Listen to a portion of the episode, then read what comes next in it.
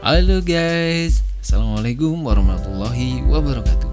Selamat datang di podcast edukasi SD Al-Azhar Siwapudi Cibubur Bersama saya, channel Guru Wajar.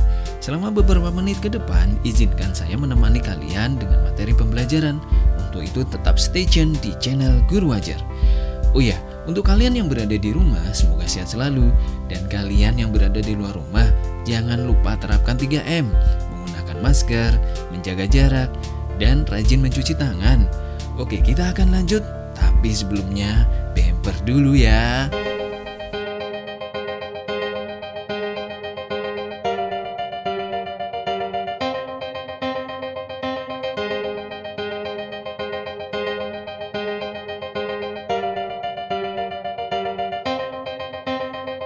Oke, kita kembali lagi ya. Dalam episode kali ini, kita akan membahas mengenai sumber energi alternatif. Indonesia salah satu negara di dunia yang kaya akan sumber daya alam.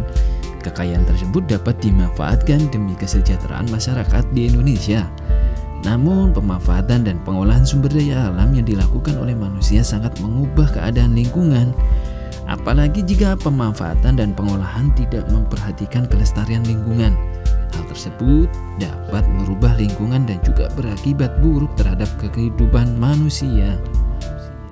Seiring dengan bertambahnya jumlah penduduk, pemanfaatan dan permintaan untuk memenuhi kebutuhan hidup semakin banyak, sehingga mengakibatkan kelangkaan bahan.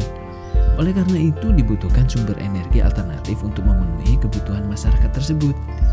Nah, sumber energi alternatif ini bersifat dapat diperbaharui dan yang paling utama adalah tidak mencemari lingkungan. Oh ya, kalian tahu tidak apa saja sumber energi tersebut? Nah, kalau kalian penasaran, kalian bisa lanjutkan dan tetap setia di channelnya Bapak ya. Oke, kita akan lanjut di minggu berikutnya dalam channel podcast edukasi. Oke, Bapak akhiri dulu ya. Assalamualaikum warahmatullahi wabarakatuh. Sampai ketemu pada episode berikutnya. Bye bye.